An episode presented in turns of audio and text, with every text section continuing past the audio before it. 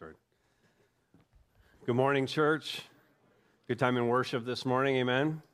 Wonderful to have this time with you and to see your faces. And I just want to let you know if you've been tracking along in this Revelation series, of course, we're in uh, letter six of the seven uh, letters. And um, some of them have been pretty heavy. It's been pretty hard hitting for the last uh, several weeks. And um, I'm, I'm pleased to tell you that we're at uh, the sixth letter, which is the letter to the church in uh, Philadelphia, which is a, a no, uh, no condemnation, no critique of this church. It's all commendation. This is a message that I think comes at a good time for us to be encouraged and built up, and, and hopefully you are um, uh, going to experience just that some encouragement uh, here today as we look at God's Word. And so let's talk, let's start talking um, uh, with this. Let's talk about doors. We have a nice little collage up there of various really cool looking doors. And while many doors can simply be opened by grabbing the handle and turning it, um, uh, many, many other doors are locked. And if we want in, we need someone to let us in, or we need a key, or we need a fob, or we need a code, or we need a thumbprint, or we need a, a retinal scan, or something that's going to let us in through uh, this locked door. And uh, the kingdom of God has a door. Uh, the kingdom of God has a door, and the door is locked. And um, it isn't accessible to just anyone. You can't just walk into the kingdom of God and claim it for yourself. Uh, you have to have a key. You have to have a key to the door of the kingdom of God. And in today's passage, Jesus is said, in this letter that's written to Philadelphia, Jesus is said to have the key of David and that any door that Jesus opens stays open and no one can close it. And any door that Jesus closes stays closed and no one can open it. Jesus has the key of David. And that particular point that Jesus has the keys, that he opens and closes the doors, that no one else can do that, was of particular importance and of particular encouragement to the church in Philadelphia in Asia Minor in Turkey, not in Pennsylvania. Just to clear that up. It's not talking about a church in Philadelphia, Pennsylvania, although there may be churches in Philadelphia that need to be encouraged, and they could be encouraged in the same way we can, but that's not the church we're talking about. This was of, of great importance to them because they were in a terrible situation. They needed the encouragement. They were facing difficulties, and, and they were facing people in that city who were saying things about them that were just weren't true, and it was crushing them. And so they needed to be encouraged. And Jesus encourages them with this letter. And it may be that some who are here today in the room or are watching on the live stream uh, right now, maybe some right now, need that same word of encouragement. Maybe it's been a difficult week or a difficult month or difficult years. Maybe something's pressing in on you right now. You've carried that burden into this room, and the timing couldn't be more perfect for you to be encouraged today in your walk with Christ. And so let's read the letter and then we'll uh, get into the outline. This is Revelation 3, uh, verses 7 through 13. These letters, of course, are written from Jesus. These are the words of Jesus. They come through um, uh, the Apostle John, who receives them, and to the angel of the church. And so this is what we read in Revelation 3 7. To the angel of the church in Philadelphia, write, The words of the Holy One, the true one, who has the key of David, who opens and no one will shut, who shuts and no one opens. I know your works Behold, I have set before you an open door which no one is able to shut. I know that you have but little power, and yet you have kept my word and have not denied my name. Behold, I will make those of the synagogue of Satan who say that they are Jews and are not, but lie. Behold, I will make them come and bow down before your feet, and they will learn that I have loved you. Because you have kept my word about patient endurance, I will keep you from the hour of trial that is coming on the whole world to try those who dwell on the earth. I am coming soon. Hold fast what you have so that no one may seize your crown. The one who conquers, I will make him a pillar in the temple of my God. Never shall he go out of it. And I will write on him the name of my God and the name of the city of my God, the New Jerusalem, which comes down from my God out of heaven, and my own new name. He who has an ear, let him hear what the Spirit says to the churches. All right, this is what we're going after. Jesus opens and closes all doors, and so we should be encouraged. Hopefully, this is encouraging to you today. Now, before we get to the first point and work through the outline here, let's set up the basis for this encouragement, this encouragement that we're receiving from Christ. We want to establish its legitimacy, and we want to answer the question can we count on him? Can we really count on Jesus to come through for us and to be this encouragement that we need in the midst of challenges and difficulty? Will this really encourage me to live for him no matter what? And the encouragement, not surprisingly, is found in who he is. Jesus starts this letter, as he started all of the letters, with a description of himself that relates back to this grand vision that John had in chapter 1 of Jesus. What he says in the letters relates to who he is. It's grounded in who he is. And he does that again in this letter. He starts with this threefold description of himself in verse 7. He says, first of all, that he's the Holy One. To be holy is to be set apart, it's to be completely other, and it is to be without sin. And that's really, that last one is really what completely sets him apart for us. What makes God so distinct from us is that he is without sin. It's the, it's the one thing that makes us most unlike him because if the sin were not there, our sin were not there, we're created in the image of God.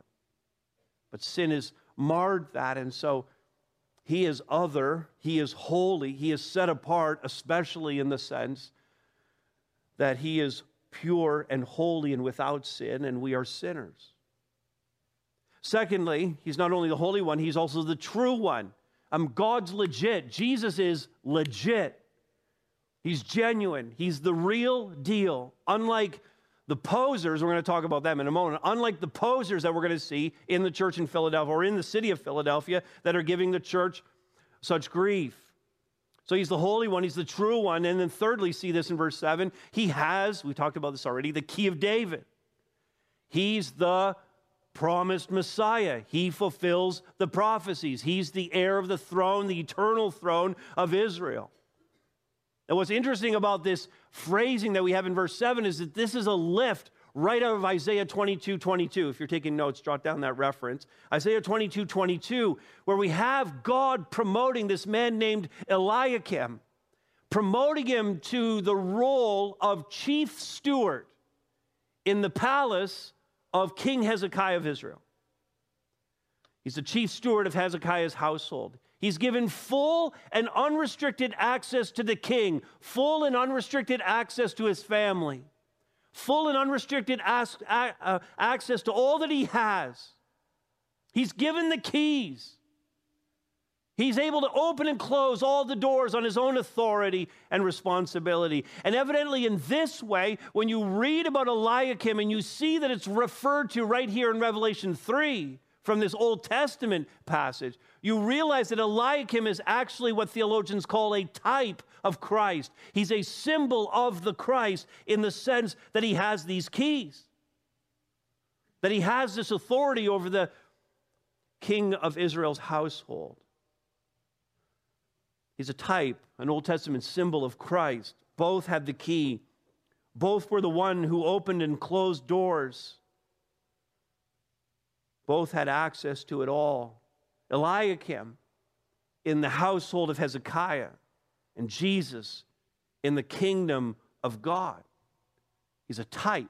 Anytime you're reading in the Old Testament and you see something, you go, that, that kind of, in that way, that kind of sounds like Jesus. Like that kind of sounds like that could be him, this thing that's being done or this person. That's a type of Jesus. It's pointing forward to him. And the principle is clear here that the one who has the master key is in charge. He has authority, he's sovereign. But then consider what Jesus did with this key. Because he didn't just keep it for himself. And this is critical to our understanding of everything else we're going to look at here. Jesus, in fact, told Peter and the disciples in that incredible passage in Matthew's gospel, Matthew 16, 19, he said this I will give you, he's talking to the apostles, I will give you the keys of the kingdom of heaven. And whatever you bind on earth shall be bound in heaven. Whatever you loose on earth shall be loosed in heaven. Whatever doors you open, whatever doors you close I'm sharing my authority first with the apostles and then to the church in the generations that follow. And that's the reassurance that we have that in the midst of whatever difficulties we're facing, whatever opposition is coming against us, we have divine authority. We have the power to overcome. As every letter says at the end, we can conquer. We can conquer in Jesus' name. And so all of this is rooted in the person of Jesus Christ. All the encouragement is going to flow through him. And so in light of this, ready to get into the message now? That was all just that was all just set up. Okay? In light of all this, we should be encouraged, see this first of all, to persevere in his work persevere in his work. Jesus is opening and closing doors. The church was given the keys of the kingdom. We saw all of that. And along with the keys of the kingdom, Jesus gave to the church a mission to represent Christ in the world. Here are the keys. Here's all this, this privilege, this authority that I'm giving to you. But here also is a mission. And when I hear that, I realize Uncle Ben was right. With great power comes great responsibility. Uncle Ben was right. How many people have no idea who Uncle Ben is right now? How many people have no idea? Just admit you need to spend more time in the Marvel universe. You'll know who Uncle Ben is. But he was right. With great power, with the keys to the kingdom comes the responsibility for the mission. If you want the keys, you have to represent the king. And so Jesus says to them, he wants them to persevere in their work. And in fact, that's what they're doing. And he says to them in verse 8, I know your works. But I'm, I'm fully aware, I'm, I'm intimately acquainted, Jesus says, with what you're trying to do missionally in the church, in your city. And I know that as you're seeking to do that, I know what you're going through as believers. I know. I know everything going on in your life. Sometimes when we, we hear that God knows what's going on in our lives, that, that God knows intimately everything that's going on in our lives, we automatically snap to the negative of that.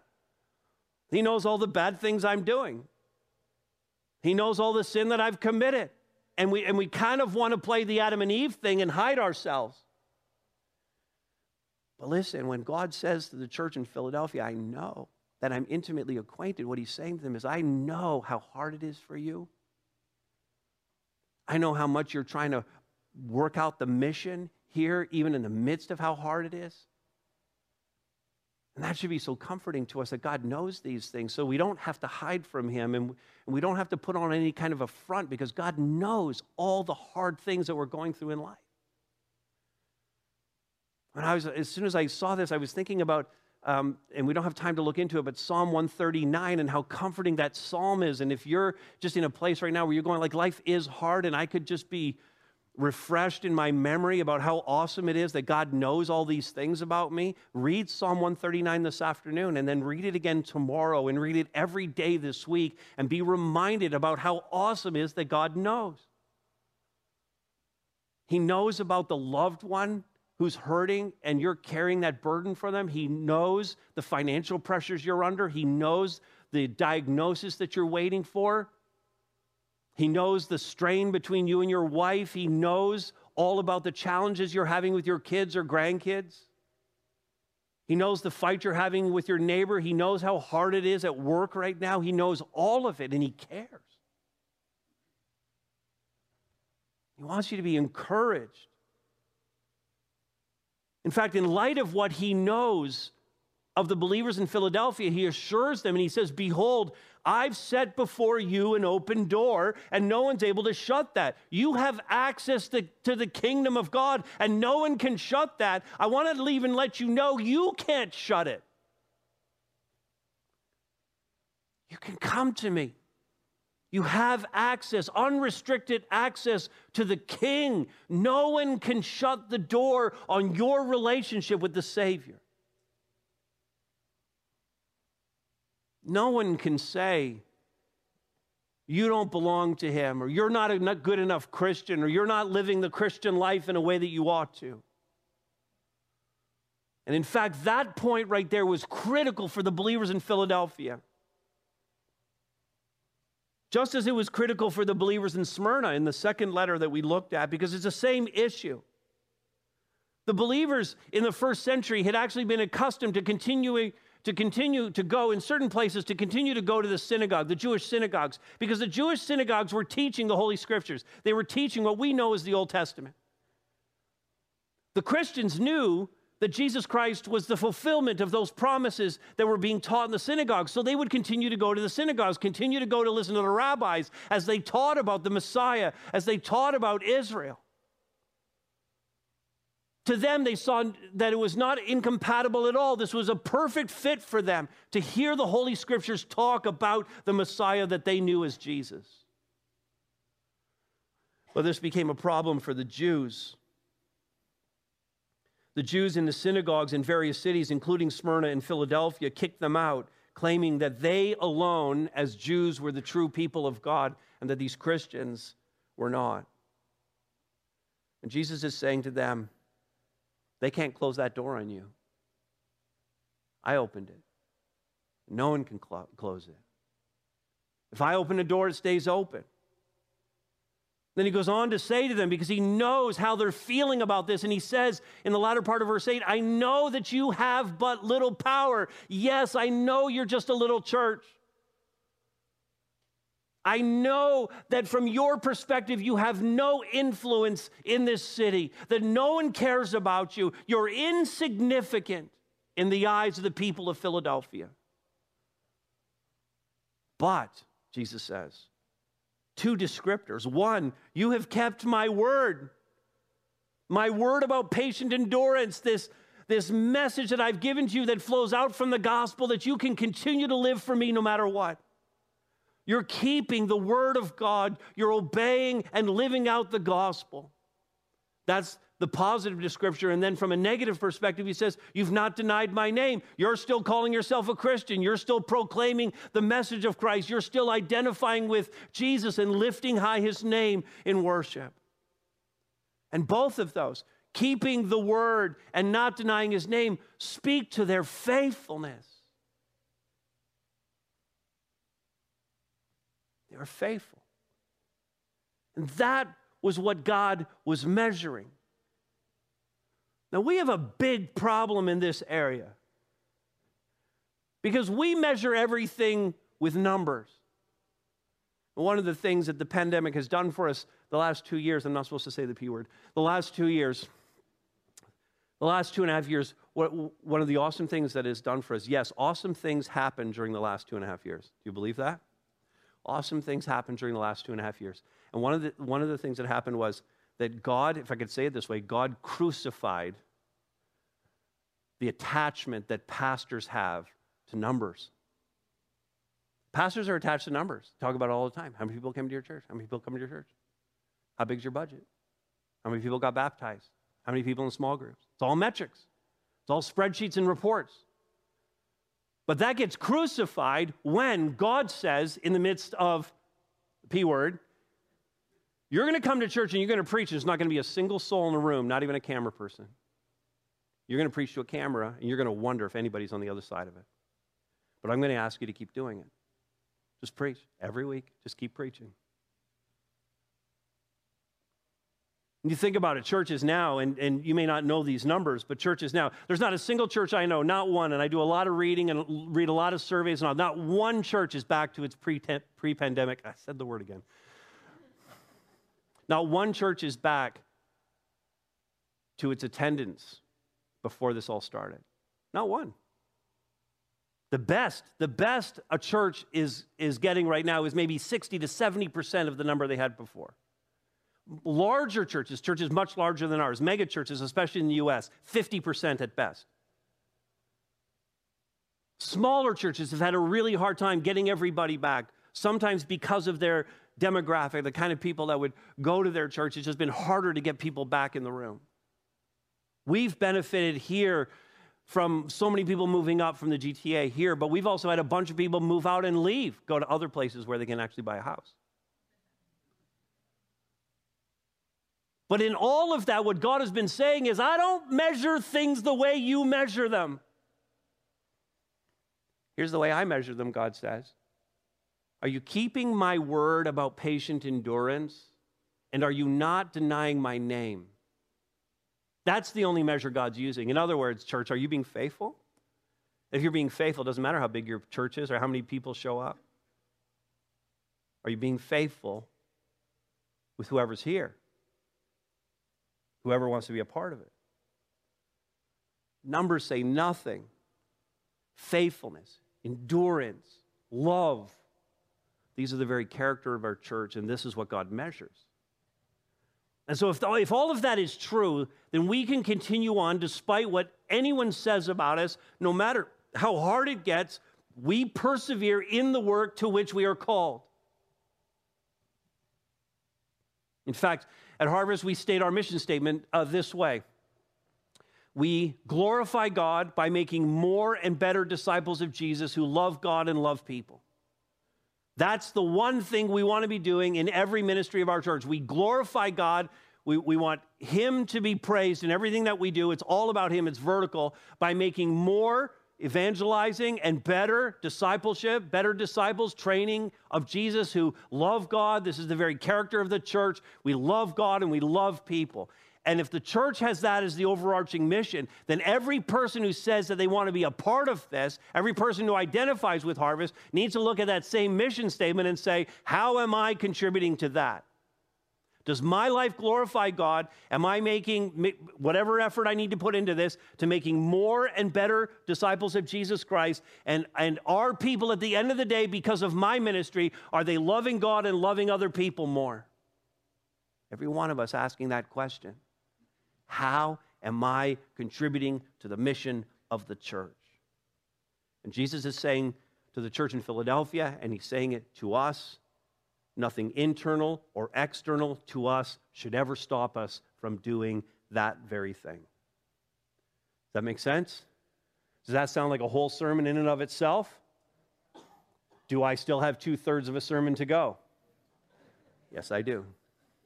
Here's the second point we should be encouraged to await his vindication. I mean, this is so important for us to lock in. Encouraged to await his vindication. It's so easy to fall into the trap of wanting to be vindicated now, or to say it another way, we want to be proven right now. We want people to respect us, to respect what we believe. There's a lot of people who are outside of the church who think that the church is anti intellectual, they think that we're pretty dumb to believe this kind of stuff. They don't buy what we're selling. There's a lot of people who, who would mock us for being Christians, for, for giving our attention to these things. And we would rather that people wouldn't be like that and that they would respect us rather than mock us. We want to be proven right now. We want to be vindicated now. Then Philadelphia was about suffering believers. And I get that we can go through levels of suffering, but in Philadelphia, it was at a whole different level than what we're experiencing today in Canada. These suffering believers had been run out of the synagogue, as we said. That likely had a number of other implications for them, as we've seen in the other letters in the first century in the Roman Empire. Worship, marketplace, and social connections were all connected together. And so, if you didn't worship the right God or gods, if you weren't within the mainstream of what was acceptable in that society, then you could be cut off from the marketplace and you would be cut off from all of your social connections as well. And so, it had incredible implications if you were a follower of Jesus Christ. And that was true for these believers in, in Philadelphia. They were ostracized socially, they were impacted economically. And of course, they were a small, insignificant little minority in this city. And when I think about that, that's a challenging way to, to live your entire life, isn't it? Like to live your entire life having accepted the gospel become a christian and have the gospel as the as the driving force of your life to have that. But then also god says along with that for you that's going to mean a lifetime of poverty. You're never going to dig out of it. A lifetime of being disliked a lifetime of being maligned in the culture, a lifetime of being excluded from social connections. No one wants that. I don't want that. I haven't had to have that. And that's why I'm just making sure that we put enough of a distance between us and Philadelphia to know that what these believers was face, were, were facing was significantly more difficult than what we are. We do the kingdom of God and ourselves no service, though, if we are being maligned and persecuted, if we want to be vindicated, we do ourselves no service if we take matters into our own hands.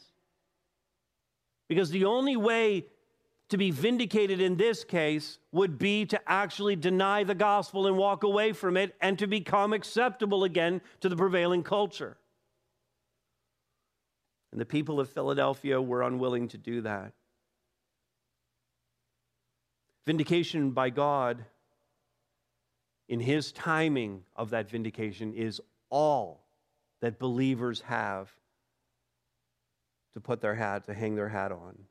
Especially those, again, the context, especially those who have been persecuted, oppressed, and martyred for their faith in Jesus Christ. But so many believers face this not just in the first century as the, as the church was beginning to expand, but for the 1800 years that followed that right up until our time. So many have been persecuted, oppressed, and martyred for their faith in Jesus Christ. Even today, as we meet here around the world today, there are believers who have made the decision to be a part of worship and who have faced arrest or even death as a result of that decision to gather with other believers in the world today. And so, and so we have this, this message, this reoccurring theme. So many believers facing this oppression, this persecution, and martyrdom that it comes up again and again throughout the scriptures. But in Revelation, at least four more times in chapters 6 and 16 and 18 and 19. And so we might ask the question why does Jesus feel the need to continually remind them and to remind us that we will eventually be vindicated? Is it because, as much as we would like to think that we could convince our opponents to stand down with arguments that you and I believe are convincing proofs of the gospel, that in essence that will not happen? And the opposition and persecution will always be there, and people will be martyred right up until the day that Jesus brings it to an end. In fact, as we read the scriptures and as we get deeper into the book of Revelation, we're going to see it doesn't get easier before the end for those of us who are following Christ, but much harder. So we're left with Jesus' advice to us. Verse 9 Behold, I will make those of the synagogue of Satan who say that they are Jews and are not, but lie. Okay, this is almost verbatim what he said in chapter 2, verse 9, to the church in Smyrna. They were dealing with the same issue about Jewish radicals who were oppressing Christians, while these same radicals were claiming to be God's people. And to that, Jesus says, That's a lie. They're not God's people. Not because they were simply Jews, but because they were unbelieving Jews who had rejected their Messiah. They're not God's people. Jesus is saying, You are. You're God's people. I opened the door for you, and I shut the door for them. But he says, relief is going to come from this oppression, but, uh oh, but not in your lifetime. He says in verse 9, Behold, I will make them come. And this is a picture of yet future. I will make them come and bow down before your feet, and they will learn that I have loved you.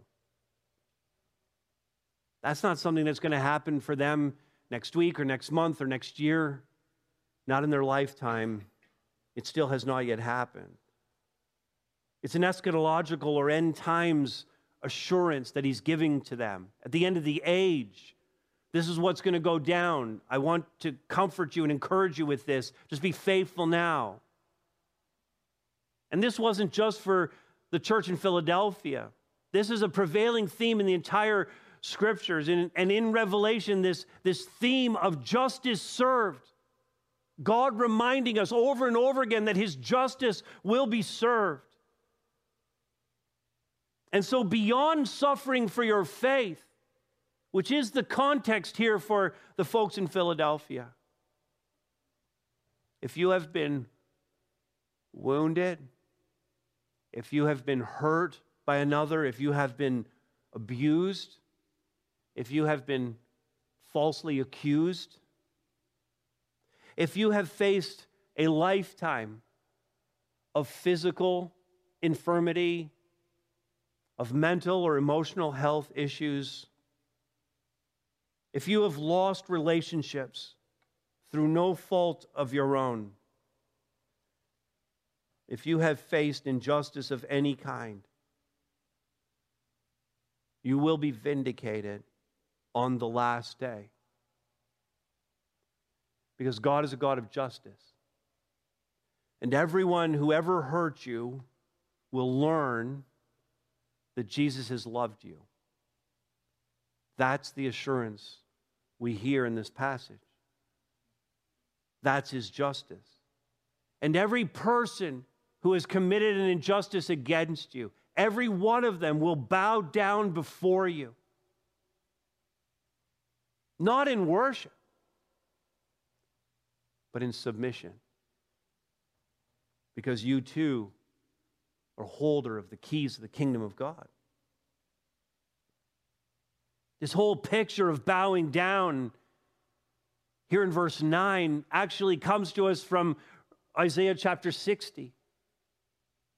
Isaiah 60, 14 says this the sons of those, and this, and this, in this context, it's Israel and the nations around Israel that were oppressing God's people, the nation of Israel. The sons of those who afflicted you, these Gentile nations, shall come bending low to you, Israel, and all who despised you shall bow down at your feet. That's a lift right out of Isaiah and right here into Revelation 3.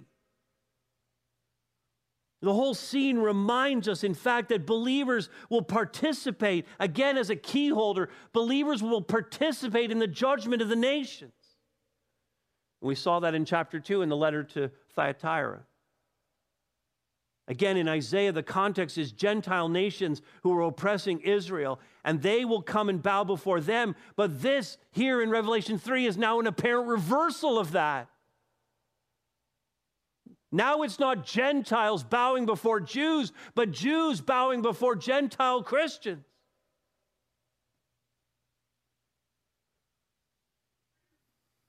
What's common to both, Isaiah 60 and Revelation 3 is this, and if you're taking notes, and just jot this down.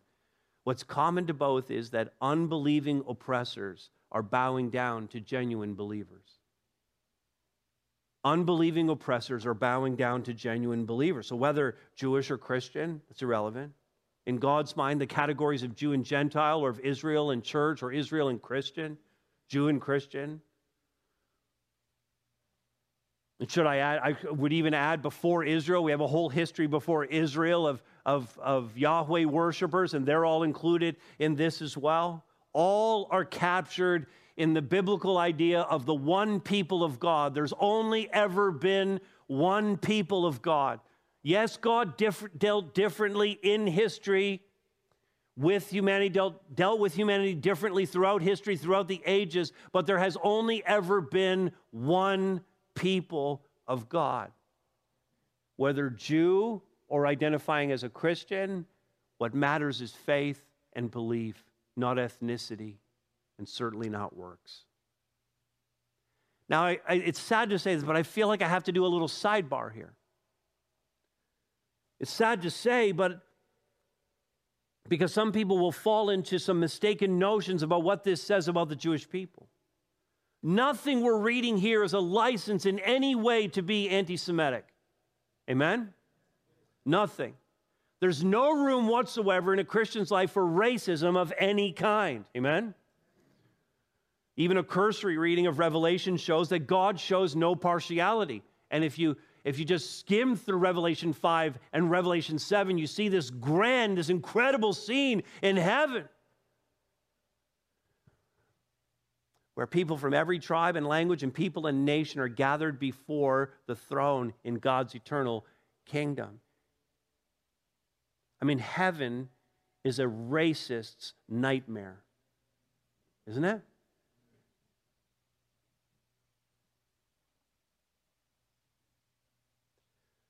That's going to include Jewish people who will finally see that Jesus is indeed their Messiah. In a reading, reading through Romans 9 through 11, you see how God is going to regather and do a special end time work with Israel.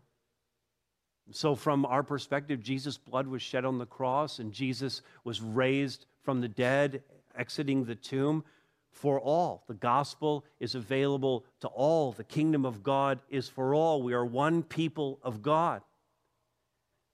And if you are racist and claiming to be a Christian, you need to repent. And if you refuse to repent, you have no claim on being a Christian. Do I need to say that again, or everybody got it? Got it?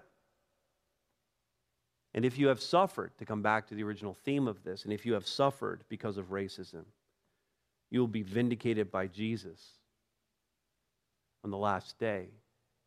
You will not be vindicated in this life by protests or lobbies or education. This world is not headed that way. We need to wait patiently for the Lord to vindicate because He is the one who holds the keys and He's the one who has opened the door to the kingdom of God. Amen? All right, one, one more. We should be encouraged, thirdly, to lean hard on his promises. Now, the fact that they were persevering, these are the two points we've looked at. The fact that they were persevering in their work and also awaiting his vindication rather than taking matters into their own hands, rather than compromising the gospel. This was an indication that they were leaning hard on, on what was for them and, and for, the, for the most part, what is still future for us, the future promises of God. So he says in verse 10 Because you have kept my word about patient endurance, because you're enduring through all the hardship, I will keep you from the hour of trial that is coming on the whole world to try those who dwell on the earth. Many of you wanted a series in Revelation. I have avoided it up until this very moment. Everything that we have seen through chapters 1, 2, and to this point in chapter 3 has been easy in the sense that there isn't a lot of disagreement about the things we're talking about. And then we come to chapter 3, verse 10. And it's at this point that we now have diverging paths in terms of our understanding of the end times and how it all plays out. So now, making some of you so happy, now we're getting into it. Two things have to be sorted out in this verse. First, what does it mean to keep you from? Okay, that's very important. What does it mean to keep you from? And secondly, what exactly is this hour of trial that Jesus is talking about here? So, first, let's talk about this phrase, keep you. if Jesus says he's going to keep you, it can mean, first of all, one option is that, he, that he's going to protect you through something, that he's going to, he's going to walk through it with you, but he's going to give you all you need to remain faithful to him as you go through the trial. I'm going to keep you as you go through it. That's one way to look at that phrase. It's, it's to protect you. Secondly, I'm going to keep you from the trial could mean I'm going to take you out of it. I'm going to remove you from the trial. Now, some Christians embrace a view that sees all Christians being removed before the tribulation events come. And um, that is described as uh, the rapture. And uh, this would support the idea of being removed from. And if you want to jot down another reference here, 1 Thessalonians 4 16 and 17. So these are the two big verses the Thessalonian passage and then this one here in Revelation 3:10 that those who believe in a rapture uh, this is what they hang their hat on these two uh, key verses um, to support their position that you're going to be removed out of this. And so Christians will leave, Jesus will take them away. And yet, the challenge I have with that, if I can push back on that one for a little bit, is that all through the apocalyptic literature, including Revelation, we see believers going through it, that they're not removed from it, that Christians are oppressed, they're persecuted, and Christians are martyred for their faith in Jesus Christ. And so to take this as a remove you flies in the face of the greater context of the prophecies. And so it might seem best to see this as to protect you through the coming tribulation rather than removing you from it. But I will admit, the case for both is compelling. And I'm not exactly sure. And I know that makes me a big disappointment to some of you. But I'm here just to please Jesus anyway. So, you know, have a good afternoon. The second thing to work out here is what this hour of trial is. Yes, I'm going to leave it hanging just like that. And it's clear from the letter that, that this is an event that is of, of, of, of a global scale. This isn't just something that's localized to Philadelphia where he's saying this hour of trial is going to happen in your city and I'm going to take you out of it. No, this is a global cataclysmic event. And again, how we interpret this will say a lot about how we're going to handle the rest of the book of Revelation. Because this is about God protecting his own through the coming global wrath that will afflict everyone. Now, Grant Osborne said some amazing things about this in his commentary, and to just distill it down to this what God is promising to do for us is this that we will be protected from God's wrath on unbelievers because we have the keys to the kingdom. We're going to be protected from God's wrath on unbelievers, but we will not be protected from Satan's wrath on the earth. That we're just going to have to go through it. And because of that, we need to lean hard on the promise that no eternal harm can ever come to his children. Do you believe that?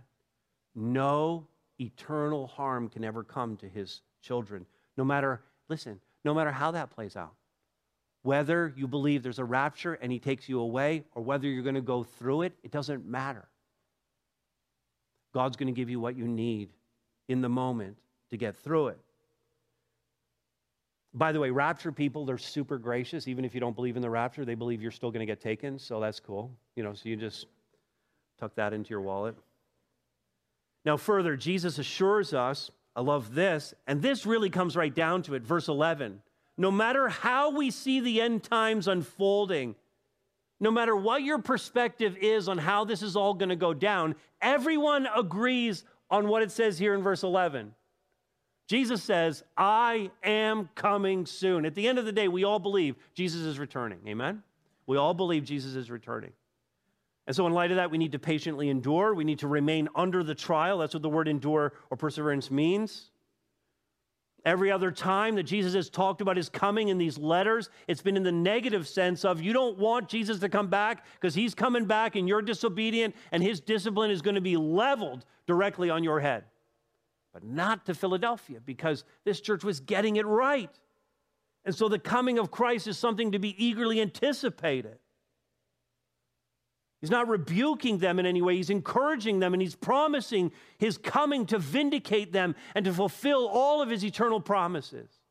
He promises to reward them in some pretty significant ways. And this is exactly where you and I want to live on mission, patiently enduring, taking whatever comes our way, staying on mission for Him, and fully anticipating, ready for Jesus when He comes through the clouds, not worrying a lick about any of it because we're being faithful to Him and we're ready for Him. So then Jesus just starts heaping up promises. The promises keep coming. An exhortation, first of all, the only command in this letter is to hold fast what they have. Just keep doing the thing that you're doing so that no one may seize your crown. So, so listen, the believers are not merely stewards. They're not like Eliakim from, from back in Isaiah 22. They're not just stewards of the household, they're members of the household. You and I are members of the household. We're not just stewards with a key. We're, we're sons and daughters of the king. We're princes and princesses. We're wearing crowns. We've been adopted into the family of the king. We share in his sovereignty and his glory. In fact, in verse 12, the one who conquers, the one who perseveres, this phrase we've seen in every letter, the one who perseveres through all of this, I will make him a pillar in the temple of my God. You thought, Philadelphia, you thought, church, that you were weak and insignificant and so small. And I want to tell you, you're actually pillars holding up the temple. What's really cool about this is when you start to think about what's going to happen in eternity there is no temple. Spoiler alert, chapter 21, verse 22 of, of Revelation. And I saw no temple in the city, for its temple is the Lord, is the Lord God, the Almighty, and the Lamb. There's no temple, there's no physical temple, it's the Lord. We're there with them, and these believers have been told they're going to be pillars in the temple of God. God is simply with us and we're simply with Him and we're all part of it and enjoying all the benefits of all of eternity. Still more promises, and he says to them next something very particular to Philadelphia never shall he or she go out of it. Philadelphia was actually built on a fault line. They didn't know that at the time, but a great earthquake came in AD 17 and devastated the city. So much so that the emperor suspended taxes for several years so that the taxes could be kept back to rebuild the city. But it was always facing tremors, always facing other minor earthquakes. And, and anytime that would happen, the people would leave the city. They'd, all, they'd get out of the city, away from the roofs and the stone buildings, and get out into the fields, and they would just camp there until everything settled down again. They would have to leave the security and safety of their own city to find security and safety outside of it. And God says to these Philadelphians who are so accustomed to this, you're never going to be compelled to leave the city. Once you're in there, you have the keys, you're welcome there. It's part of who you are, and you dwell there for all eternity. You'll never be compelled to leave the city of God.